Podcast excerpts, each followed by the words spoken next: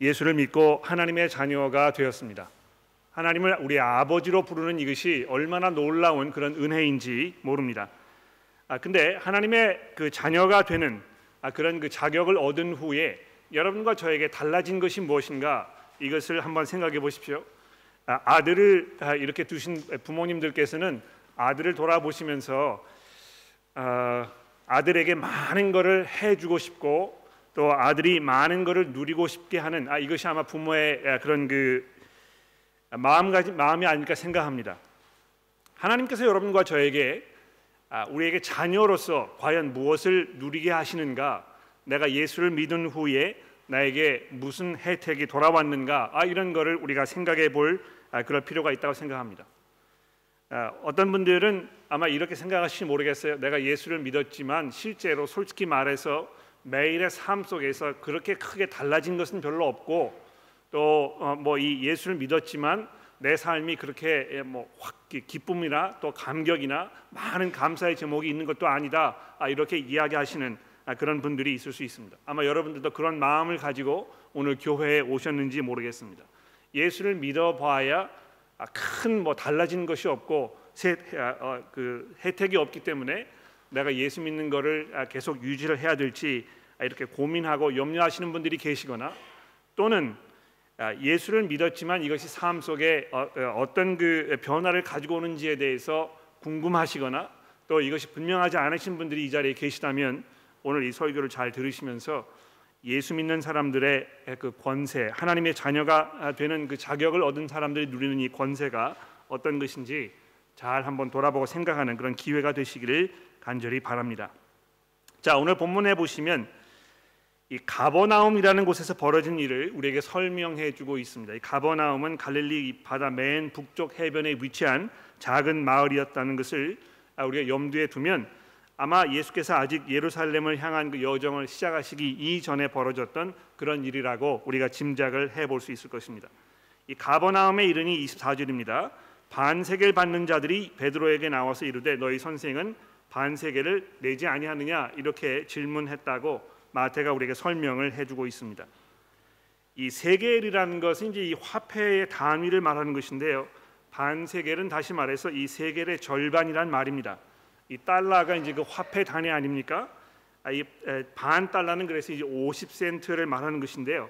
아, 이반 세겔이라 하는 것이 바로 이제 그런 말입니다.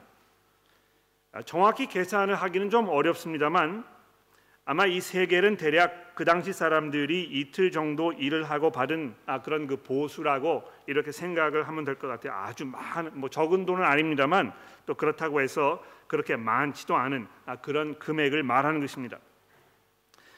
근데 이 반세겔은요 이스라엘 사람들이 성전이 돌아가는데 필요한 돈을 모으기 위해서 20세 이상 된 성인이면 누구나 내야 했던 일종 어떤 그 아, 세금을 말하는 것입니다.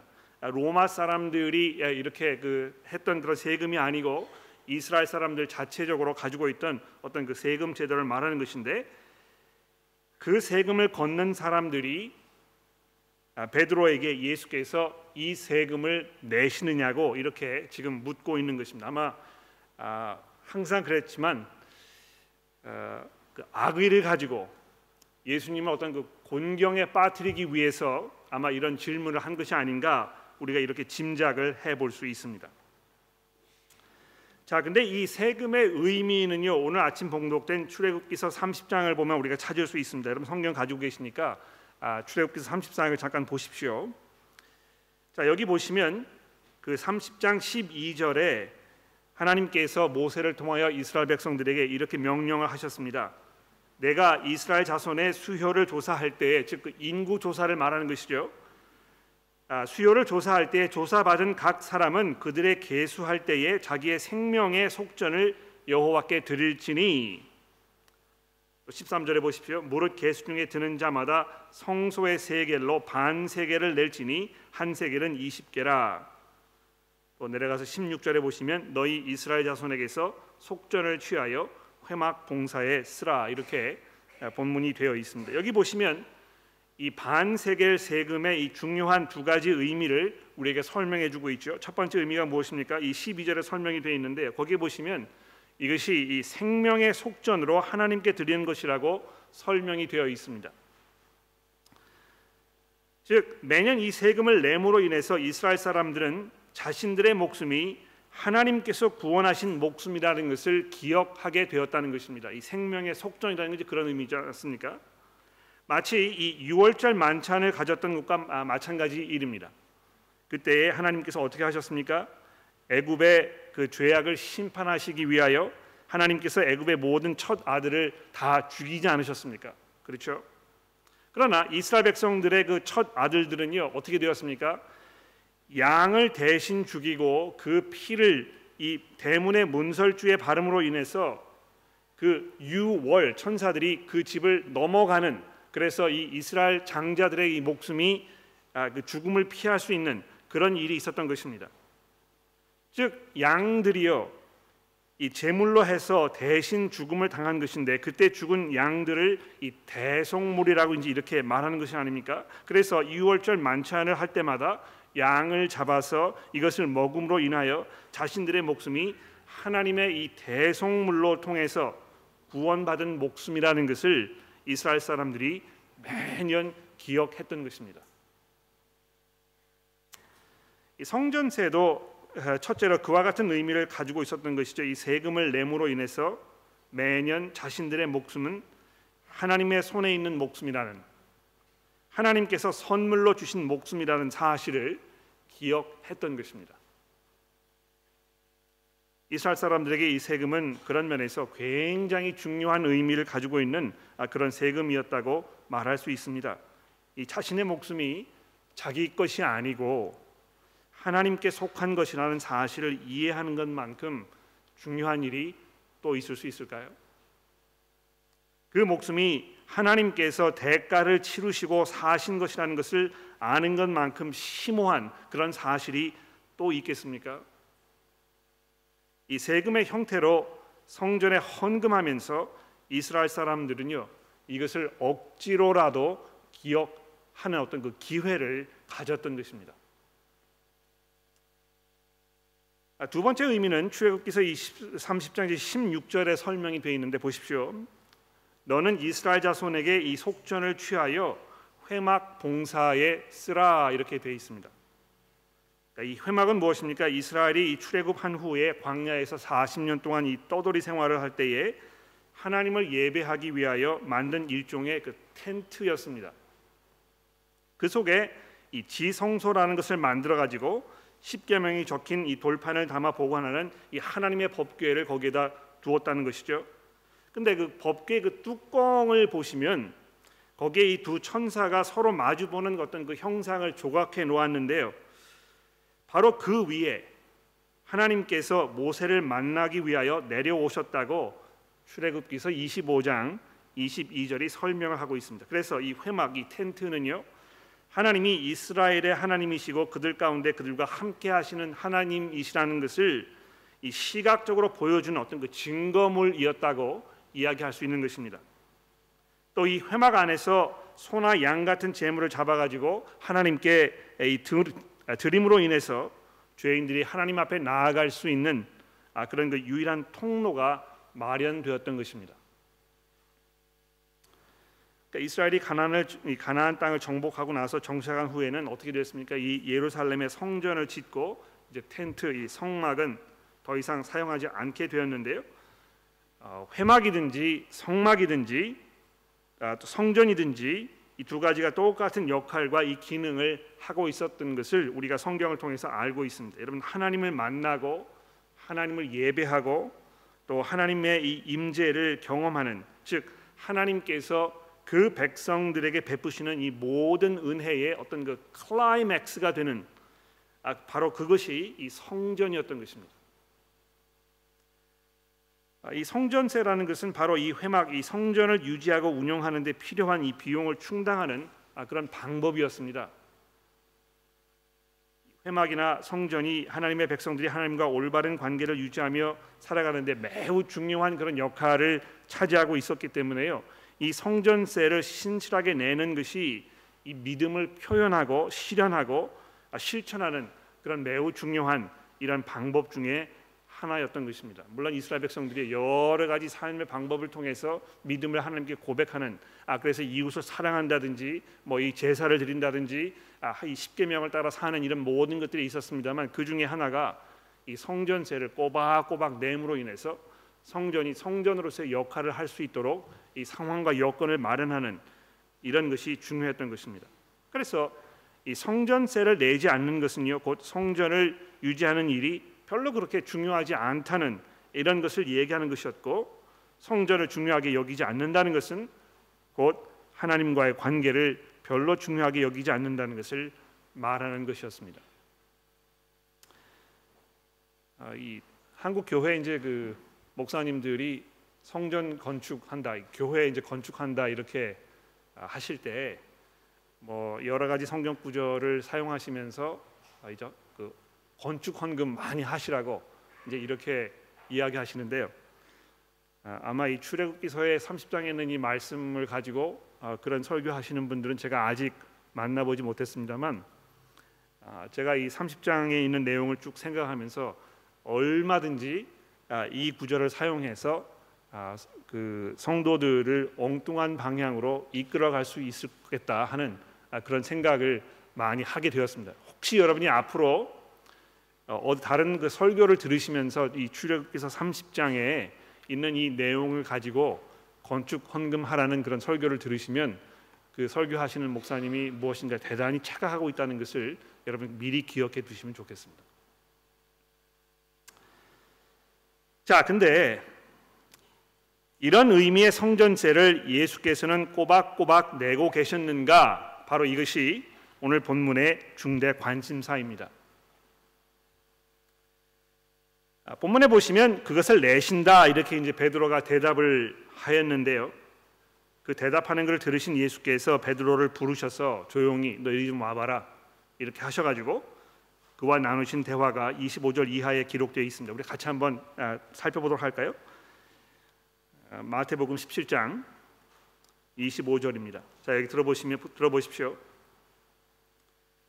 예수께서 먼저 이르시되 시몬아 내 생각은 어떠하냐 세상 사람들이 누구에게 관세와 국세를 받느냐?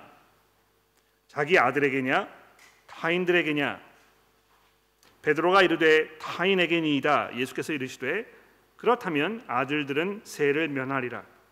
그러나 우리가 그들이 실족하지 않게 하기 위하여 내가 바다에 가서 낚시를 던져 먼저 오르는 고기를 가져 입을 열면 돈 한 세계를 얻을 것이니 가져다가 너와 나와 너를 위하여 주라 하시니라.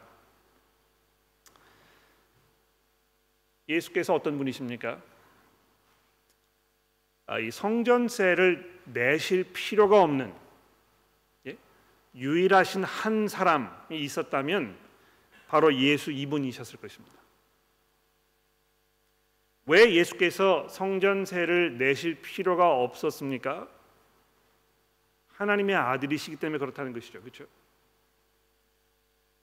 25절에 어, 예수께서 베드로에게 던지시는 이 질문은요 매우 중요한 아, 그런 질문입니다. 그렇지 않습니까? 베드로에게 자신의 정체를 보여주시기 위하여 그가 그것을 이해할 수 있도록 하시기 위하여 또 한 번의 기회를 주고 계시는 것입니다. 베드로야, 내 생각이 어떠하냐? 세상 임금들이 누구에게 관세와 국세를 받느냐? 마태복음은 계속해서 예수 그리스도께서 하나님의 아들이시라고 이렇게 말씀하지 않았습니까? 그렇죠?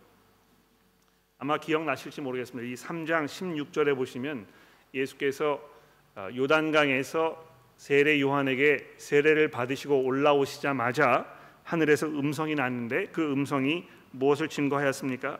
예수께서 세례를 받으시고 곧 물 위로 올라오실새 하늘이 열리고 하나님의 성령이 비둘기같이 내려 자기 위에 임하는 것을 보시더니 하늘로부터 소리가 있어 말씀하시되 이는 내 사랑하는 아들이요 내 기뻐하는 자라 하시니라. 또 우리가 몇 주 전에 살펴보았던 이 16장 16절의 말씀에 보시면 시몬 베드로가 예수 그리스도를 향하여 자기의 믿음을 이렇게 고백하지 않았습니까? 주는 그리스도시요 살아계신 하나님의 아들이시니이다. 또 지난주에 우리가 살펴보았던 이 그 변화산 사건에도 보시면 호련히 빛난 구름이 그들을 덮이며 구름 속에서 소리가 나서 이르시되 이는 내 사랑하는 아들이요 내 기뻐하는 자라 너희가 그의 말을 들을지니라 이렇게 하였다고 얘기하였습니다. 여러분 이 예수께서 하나님의 아들이시라는 이 말은 어떤 의미입니까? 그것은 예수께서 하나님의 모든 영광과 권세와 능력을 상속받으실 분이라는 것입니다. 이 성경에서 아들이라는 의미가 바로 그런 것입니다.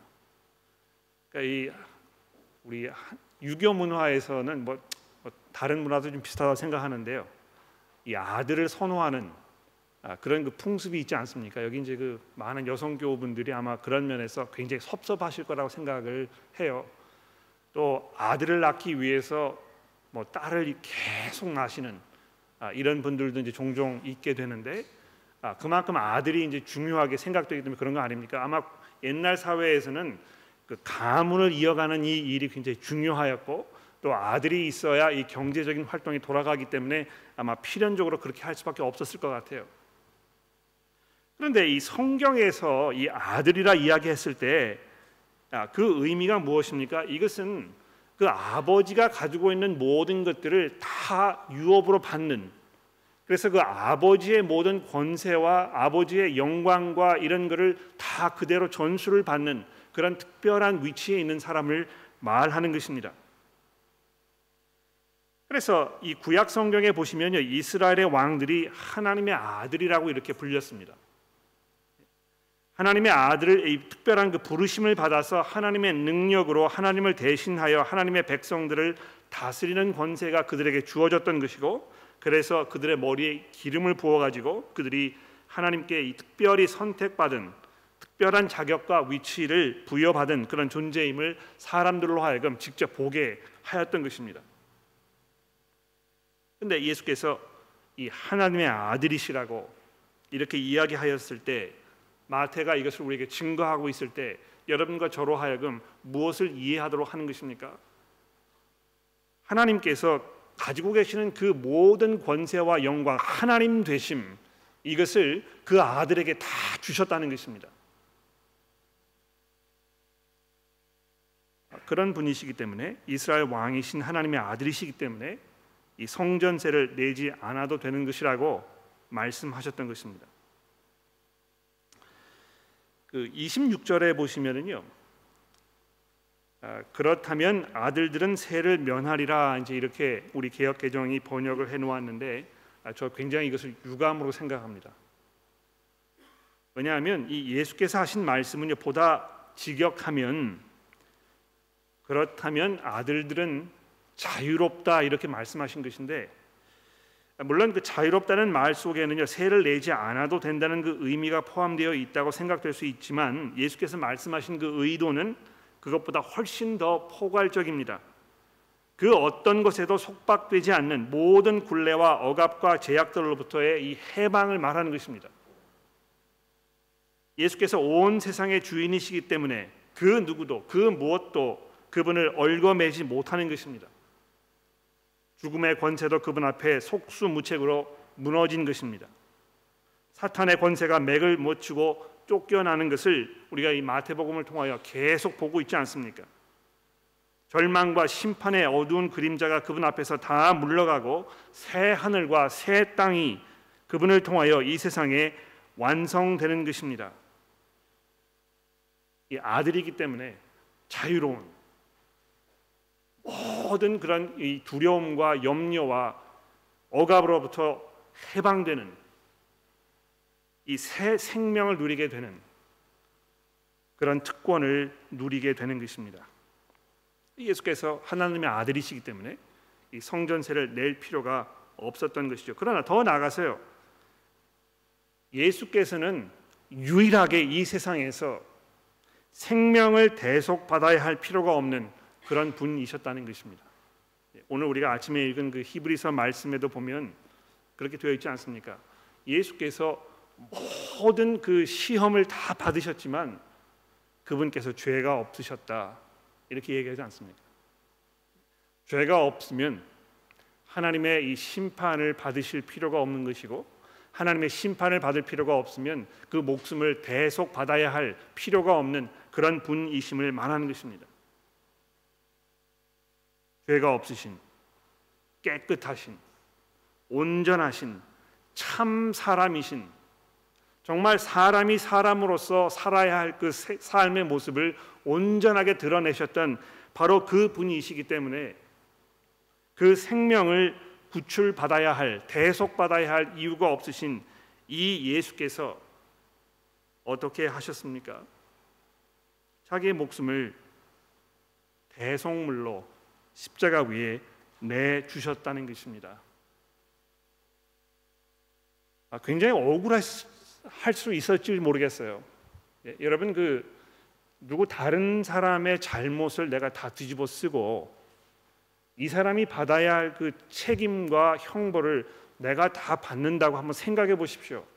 여러분 그런 경험 있으셨죠? 직장에서 다른 사람의 잘못을 내가 이 누명을 뒤집어 쓰고 내가 이 죄인 취급을 당하고 능력이 없는 사람으로 생각되고 이렇게 해서 그것을 다 대가를 지불해야 하는 이런 억울한 상황이 벌어졌을 때 여러분 어떻게 하시겠습니까? 항변하지 않습니까? 내가 너무 억울하다고 아, 제발 나의 이 형편과 처지를 좀 이해해 달라고 이렇게 얘기하지 않습니까? 그런데 그러한 처, 대, 대우를 받으셔야 할 필요가 없는 유일하신 이 한 분이신 예수께서 그 상황에서 그 입을 열지 아니하시고 조용하게 온전히 자기 자신을 하나님의 손에 맡기면서 그 십자가의 길을 가셨다는 것입니다. 뿐만 아니고요. 예수께서는 어떤 분이십니까? 이 사람의 손으로 짓지 않은 새로운 성전을 완성하시는 그런 분 아니셨습니까? 이 성전세를 내는 것이 무엇입니까? 이 성전이 계속 돌아가게 하는 그 이유 때문에 성전세를 내는 것인데 이제 예수께서 이 땅에 오셔가지고요 자기의 목숨을 내어 놓으심으로 인해서 우리가 하나님께로 나아갈 수 있는 새로운 길, 더 이상 성전을 통하여 성전에서 어떤 그 제사를 집행하는 제사장들의 이 수고를 통하여 하나님께 나아가지 않아도 되는 이 새로운 길을 열어 놓으시기 위하여 자기의 목숨을 십자가 위에 내어 놓으셨는데 바로 그것 때문에 예수께서 사람의 손으로 짓지 않은 새로운 성전의 완성자가 되신 것입니다. 이런 면에서 우리 성도들에게는요 더 이상 성전이라는 말이 필요하지 않습니다. 여러분 이걸 잘 이해하셔야 될 것 같아요. 아, 교회라는 이 곳을 이 건물 건물을 성전이라고 부르는 것은요 예수 그리스도 그분에 대한 아주 모욕적인 말입니다. 왜 그렇습니까? 성전이 어떤 곳입니까? 하나님의 용서를 받기 위하여 제물을 바쳐서 그래서 사람들이 하나님께 나아갈 수 있도록 하는 그 장치였던 것입니다. 그런데 예수께서 자기의 목숨을 내어 놓으셨잖아요. 그래서 더 이상 우리가 성전에서 이 제물을 바치지 않아도 되는 그런 새로운 생명을 누리게 된 건 아닙니까? 그런데 우리가 계속해서 이 교회라는 건물을 성전이라고 부르고 여기에서 하나님께 이 제사를 드린다고 자꾸 생각하는 것은 십자가 위에서 예수 그리스도께서 하셨던 그 아, 희생의 죽음이 별로 효력이 없는 그래서 우리가 또 이렇게 모여 가지고 제사를 드려야 하는 어떤 그 예배라는 것을 하나님께 드려야 하는 이런 것으로 자꾸 오해하게 된다는 것입니다. 아, 예수께서 아, 그 성경에 보시면 새로운 성전의 이 그 머릿돌이 되셨다 이렇게 이렇게 얘기합니다. 그렇죠? 그러니까 왜 그렇게 얘기하는 것입니까? 여러분과 제가 예수 그리스도의 이 죽으심과 부활을 통하여 그리스도의 지체가 된 것이고 바로 거기에서 하나님을 만나게 된 것이고 바로 거기에서 우리가 하나님의 은혜를 체험하게 된 것이고 바로 그래서 여러분과 제가요 하나님께서 거하시는 성전이 된 것입니다. 그러니까 우리가 이 성전을 건축한다는 말을 쓰면 그거는 이 교회 건물을 지는 것을 말하는 것이 아니고요. 여러분과 저의 이 신앙이 더 단단해지고 견고하여져서 예수 그리스도의 형상을 닮아가는 그 삶을 사는 바로 이것을 말하는 것일 것입니다. 성전을 건축한다고 뭐 아, 많이 이렇게 헌금하고 성전 그 이 교회 건물이 아, 그래도 세상에 있는 다른 건물보다 더 훌륭하고 아름다워야 한다고 여기에 엄청난 아, 액수의 돈을 쏟아붓는 이런 어리석은 일을 우리가 피해야 할 것입니다. 자, 그런데 이 놀랍지 않습니까? 예수께서 뭐라고 말씀하셨습니까? 잘 들어보십시오. 아들은 세를 면하게 되어 있지만 아들은 충분한 이 자유를 누리게 되어 있지만 27절입니다. 그러나 우리가 그들이 실족하지 않게 하기 위하여 내가 바다에 가서 낚시를 던져 먼저 오르는 고기를 가져다가 입을 열면 돈 한 세계를 얻을 것인데 가서 가져다가 나와 너를 위하여 주라 이렇게 말씀하셨습니다. 여러분 예수님께서는요 성전세를 내실 필요가 없으신 분인데요. 그거를 지켜보고 있는 사람들이 실족하지 않게 하기 위하여 아, 이 율법의 어떤 그 다스림 가운데 자기 자신을 그냥 내어 주시는 이런 모습을 우리가 보고 있는 것입니다. 갈라디아서에도 보면 그렇게 얘기했잖아요. 예. 때가 참에 하나님께서 그 아들을 여자의 몸으로 율법 아래 나게 하셨다. 그러니까 얼마나 이것이 한편으로는 우리가 생각했을 때 이 모욕적인 일입니까? 여러분 그 세상을 다스리는 임금들의 모습을 생각해 보십시오. 임금들은요 자기의 편의를 위하여 자기의 안락을 위하여 이 국법을 만들어 놓습니다. 국법이 존재하는 그 이유는요 어떻게 해서든지 간에 백성들이 자기를 섬기도록 하기 위하여 만든 것입니다. 그래서 뭐 이 짐이 곧 국가다 이렇게 어떤 왕이 이야기하였는데 사람들이 존재하는 그 이유가 무엇입니까? 이 왕을 기쁘게 하기 위하여 왕을 섬기기 위하여 이렇게 한 것이고 그 왕은 이 법을 만들어 가지고 어떻게 해서든지 간에 백성들을 이 아, 그 삶아 먹으려는 그런 의도를 가지고 있는 것 아닙니까? 오히려 법을 만들어 가지고 그 법 아래 자기 자신을 내어주고 자기도 거기에 이 구속을 받도록 속박을 받도록 하는 이런 왕은 아마 없을 것입니다. 그러나 예수께서 여러분과 저를 구원하시기 위하여 죽기까지 순종하시기 위하여 죄인들과 이 동질성을 느끼시기 위하여 율법 아래 자기 자신을 맡기셨던 것입니다. 사람들 실족하지 않게 하기 위하여 이 성전세를 자진해서 내셨던 것입니다. 굉장히 놀라운 일이라고 생각해요. 예. 아, 우리가 아, 살고 있는 이 시대가 권리를 주장하는 그런 시대 아닙니까? 예. 어떻게 해서든지 간에 내 것을 내가 찾아 먹어야 하는 마땅히 내 것인데도 불구하고 내게 돌아오지 않으면 억울함을 느끼고 거기에 막이그 그 울분을 토하고 어떻게 해서든지 간에 이거를 쟁취하려고 하는 이런 시대에 우리가 살고 있습니다. 그런데 예수께서 오히려 그 반대로 자기의 것을 다 내어놓으시고 남을 위하여 자기의 권리를 다 포기하시는 이런 모습을 우리가 이 본문을 통해서 보게 되는 것입니다. 결론을 내어 보도록 하겠습니다. 여러분과 제가 이 예수 그리스도 이분의 이 사역을 통하여 구속 되었습니다. 여기 이제 이 구라는 말은 그 구원할 구자를 말하는 것이고요. 이 속이라는 말은 이제 그 속죄할 속자를 말하는 것인데 아, 집에 가서 한번 그 네이버 사전을 살펴보시는 말의 그 한자를 보시면 이 속이라는 단어에 이 조개 패자 이 부수가 들어가 있습니다.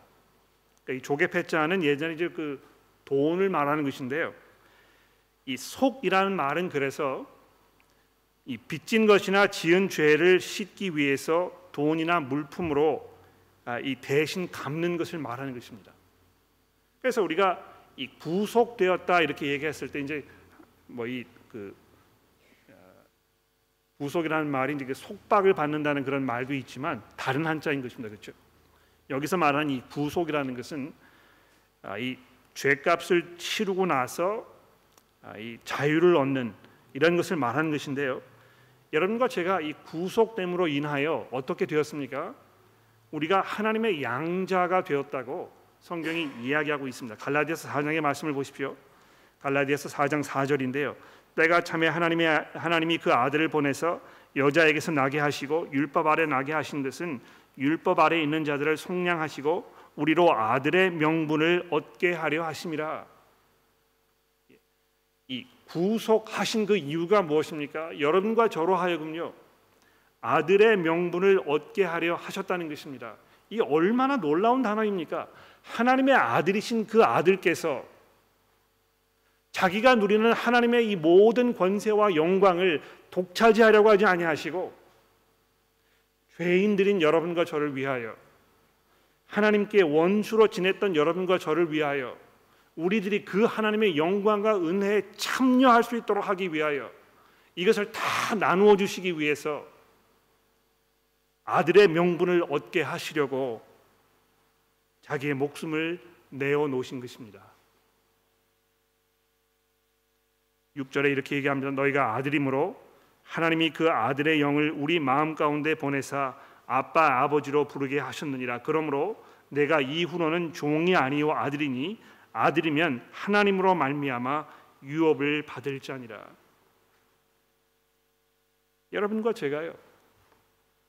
하나님의 이 모든 것들을 다 유업으로 받을 그럴 사람이라는 것입니다. 그러니까 제가 제 작은 머리로는요. 이것이 구체적으로 어떤 것을 말하게 될지 잘 이해할 수 없습니다. 아마 여러분도 그러실 것 같아요. 예수께서 재림하셨을 때 아, 그분께서 여러분과 저의 몸을 그리스도의 그 영광스러운 부활의 몸으로 변형시켜서 하나님의 보좌 앞으로 다 이끌어 놓으셨을 때 그 순간 여러분과 제가 누리게 될 이 하나님의 그 유업 이것이 얼마나 놀랍고 얼마나 찬란한 것이겠습니까? 물론 아, 그 모든 권세와 유업이 이제 장차 올 그 내세에서 누릴 아, 그런 그 유업입니다만 부분적으로 여러분과 제가 이미 이 땅에서 지금 현재 이것을 부분적으로 누리고 있지 않습니까? 예. 우리가 하나님을 아버지라고 부르는 오질고 못되며 강팍한 마음을 가지고 있는 존경할 수 없는 원망스러운 그런 아버지가 아니고 여러분과 저를 구하시기 위하여 자기의 목숨을 아낌없이 내어 주신 그 아들을 보내신 그 아버지를 나의 아버지로 부르는 그런 은혜가 여러분과 저에게 주어진 것입니다. 두 번째로 여러분과 저에게 새로운 성전이 이제 주어졌습니다. 매번 제사를 드려야 하는 내가 하나님께 용서를 받은 것인지 아닌지 잘 분간하기도 어려운 불완전하고 또 충분하지 않은 그런 제사를 매번 드려야 하는 그런 성전이 아니고요. 사람의 손으로 짓지 않은 이 성전, 하나님께서 그 아들의 손을 통하여 이루신 이 완전하고 온전한 그 성전, 하나님의 성령께서 그 영으로 우리 가운데 이 임하셔서 거기에 영원히 거하고 계시는 이 성전, 바로 여러분과 저 이것을 하나님께서 우리에게 주신 것입니다. 성전은 더 이상 건물이 아니고 성도들입니다. 우리가 하나님의 성전으로 새롭게 지어간다고 사도 바울이 우리에게 설명하고 있습니다. 우리가 어떻게 살아야겠습니까? 하나님이 거하시는 이 성전으로 거룩하게 하나님께서 이 정말 거하실 만한 그런 모습으로 우리의 삶을 사는 것이 우리 그리스도인들의 책임이고 우리의 역할이라고 생각합니다. 내가 경건하게 죄와 싸우면서 그리스도의 이름을 증거하는 신실하고 경건한 이런 삶을 우리가 살 수 있도록 하나님께서 여러분과 저를 부르신 것입니다. 마지막으로 이 권리를 주장하지 않는 삶 이것을 돌아볼 필요가 있다고 생각합니다. 아까도 말씀드렸듯이 우리는 권리를 주장하는 이 시대에 살고 있습니다. 제가 예를 한 가지 들어볼까요? 아, 저희 교회에 그런 분들이 계시는지 아닌지 잘 모르겠습니다만 제가 그런 이야기를 들었어요. 한국 정부에서 그 외국에 사는 사람들에게 어떤 그 혜택을 준다는 이야기가 있더군요. 그러니까 뭐 한국의 국적이 살아 있거나 이러면 외국에 살고 있어도 한국에 들어가서 어떤 무슨 자격이나 이런 걸 취득하게 되면 일반 한국 시민들이 누리는 그 모든 어떤 그 의료적인 혜택 이런 거를 다 누릴 수 있다고. 그래서 한국에 가셔가지고 뭐 이 시니어 카드 같은 거 이렇게 받으셔서 지하철도 공짜로 타시고 뭐 이렇게 하시는 이런 분들이 많이 계신다는 이야기를 제가 들었습니다. 사실인지 아닌지 모르겠습니다만 그런 그런 이야기 들었어요. 근데 여러분 보십시오. 아마 그런 권리가 충분히 있을 것입니다. 법적인 권리가. 그렇죠? 그런데 정부에서 아, 그런 그 혜택을 만든 그 이유가 무엇이겠습니까? 아, 은퇴를 하여 수입이 없으면 어떤 그 삶에 많은 그 제약을 받는 분들이 있기 때문에 그 사람들을 보호하기 위하여 만들어 놓은 굉장히 중요한 아주 좋은 그런 제도라고 생각합니다. 그러니까 법적으로 아, 그런 그 거기에 해당되면 누구든지 가서 아마 그 혜택을 누릴 수가 있을 것 같아요. 그러나 제가 아는 어떤 분이 저한테 그렇게 얘기하셨습니다. 아, 그거 뭐 제가 거기까지 가서 그거를 그렇게 하도록 그렇게 할 필요가 있겠습니까? 제가 호주에서도 그런 혜택을 누리고 있는데 구태와 한국에까지 가가지고 그렇게 할 필요가 있겠습니까? 아, 저는 뭐 아, 그런 권리 사용하지 않을랍니다. 제가 아는 호주 분 한 분은요, 아, 시니어 분이십니다. 지금 연세가 이제 뭐 70이 넘어가신 분인데 그분이 그렇게 얘기하시더군요. 60세 아, 뭐이 은퇴한 그 나이가 어, 넘어가면 65세가 넘어가면 시니어 카드가 나오지 않습니까? 근데 그분이 의도적으로 그 정부에다 이야기해 가지고 나는 아직 시니어 카드가 필요하지 않으니까 나에게는 아직 발급하지 않았으면 좋겠습니다. 이렇게 이야기하셨대요. 왜 그렇게 얘기하셨냐면 내가 아직 일정한 수입이 뭐 하나님의 은혜 때문에 일할 수 있는 그런 상황에 있기 때문에 내가 일정한 수입이 있고 그래서 나는 이 카드가 필요하지 않습니다.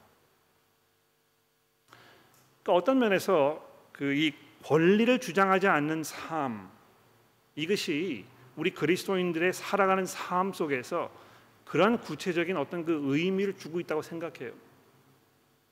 어떻게 해서든지 간에 내 것이 아니지만 누구의 은혜로 이렇게 이 누릴 수 있는 혜택이 주어져 있으면 어떻게 해서라도 그것을 누려야 하는 그래서 점점 점점 마음이 강팍해지는 내가 그것을 누리지 못하면 손해를 입는다고 생각하고 이게 손해가 아니거든요 사실은 왜 그렇습니까? 베푸는 사람의 그 은혜가 있기 때문에 그 사람의 은혜로 인해서 내가 누리는 것인데 마치 이것이 나의 권리인 것처럼 생각되고 그래서 그것을 꼭 쟁취해야 되는 이런 모습으로 살아가는 것이 우리 그리스도인들의 모습은 아니라고 생각합니다. 남을 배려하고 내가 좀 더 너그러워지고 좀 더 마음이 풍요로워지고 좀 더 나보다 다른 사람의 필요를 먼저 생각하고 이렇게 하기 위하여 예수께서 이 땅에 오셨다면 여러분과 제가 교회에서 성도로서 사회에서 시민으로 살면서 우리가 어떤 선택을 해야 할 것인가 이것을 우리가 깊이 생각하게 되기를 바랍니다. 기도하겠습니다.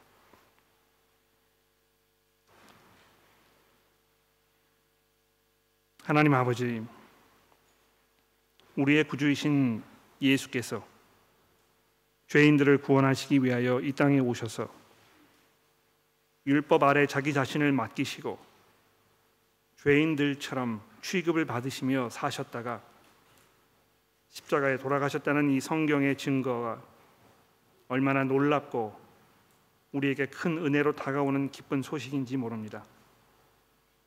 하나님 그러한 그리스도의 은혜와 사랑을 우리가 기억하였을 때 우리가 우리의 삶 속에서 어떻게 살아야 할 것인가? 우리가 어떤 마음으로 살아야 할 것인가? 우리가 얼마나 경건한 삶을 살아야 할 것인가? 이것을 다시 돌아보게 됩니다. 하나님 우리가 하나님의 자녀로서 그 자녀다운 삶을 살지 못하고 있다면 저희를 회개하게 하시고 하나님의 용서를 구하도록 인도하여 주옵소서. 우리의 삶이 온전히 하나님 앞에 산 제사로 드려지기 위하여 우리가 거룩하고 흠 없는 그런 모습으로 살아갈 수 있도록 저희를 인도하여 주시고 우리가 그런 삶을 살지 못할 때에 하나님의 말씀으로 저희를 채찍질하여 주시며 주의 성령께서 우리 마음을 움직여 주셔서 우리 삶 속에 변화가 일어나며 거룩한 삶을 살도록 인도하여 주옵소서. 부활하신 예수 그리스도의 그 영광을 우리가 돌아봅니다.